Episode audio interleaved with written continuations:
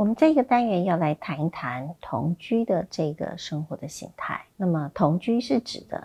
有承诺、有亲密，也有性的关系，可能是居住在一起的这样子的一种关系。有许多的人还没有结婚之前，可能决定先住在一起一阵子。譬如说，在美国、加拿大、欧洲、澳洲或者很多的地方。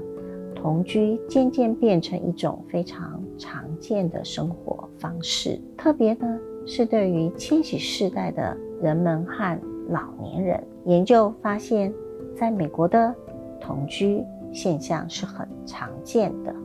大约有一半的女性以同居而不是结婚作为她和她的亲密伴侣之间的第一个承诺。这种同居的模式，在高中以下的女性大约占了百分之七十，而拥有学士学位或是更高学历的女性，大约也占有一半左右。两千年以来，五十岁以上的成年人的同居率也增加了一倍以上之多。全球的同居情形，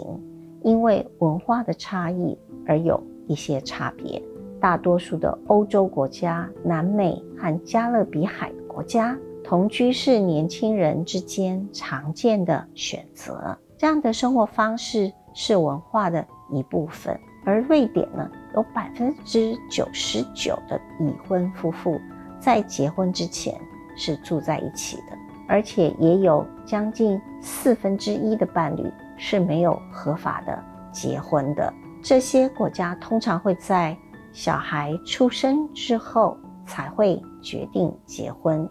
使关系合法化。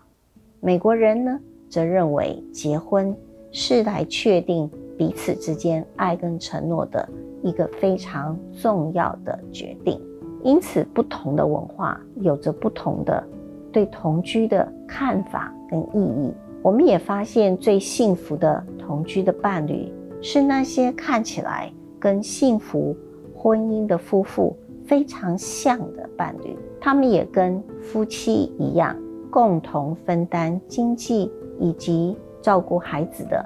责任。纵贯的研究发现，夫妻同居多年之后，不论他们的结婚之前有没有同居，同居之后才结婚，还是只是同居而没有结婚，其实他们的行为都表现的。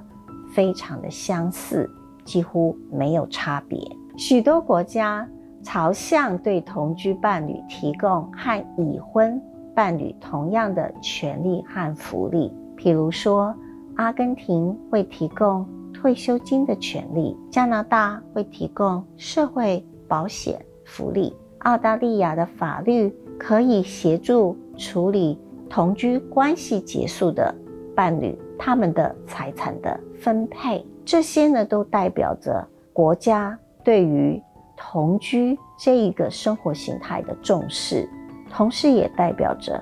同居的伴侣可能有需要法律上面的一种支持的系统来协助处理，因为他们的关系的建立或者是关系的结束而产生的法律上面的议题，这些部分也。正代表着同居是一个非常重要的生活的形态。